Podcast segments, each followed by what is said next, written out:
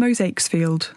In the open grassy field at the top of the Roman town, a pair of small, snug buildings cover two Roman mosaics, whose stony surfaces show a star and a lion. Archaeological work here has revealed that these were part of a large townhouse, part of a bath suite, luxury living indeed. The survey in this area is full of walls and features showing busy compaction, buildings altered, demolished, and rebuilt over generations, roads weaving through. Houses jostle with public buildings, a temple standing firm amid the bustle of everyday life, facing out to the hills.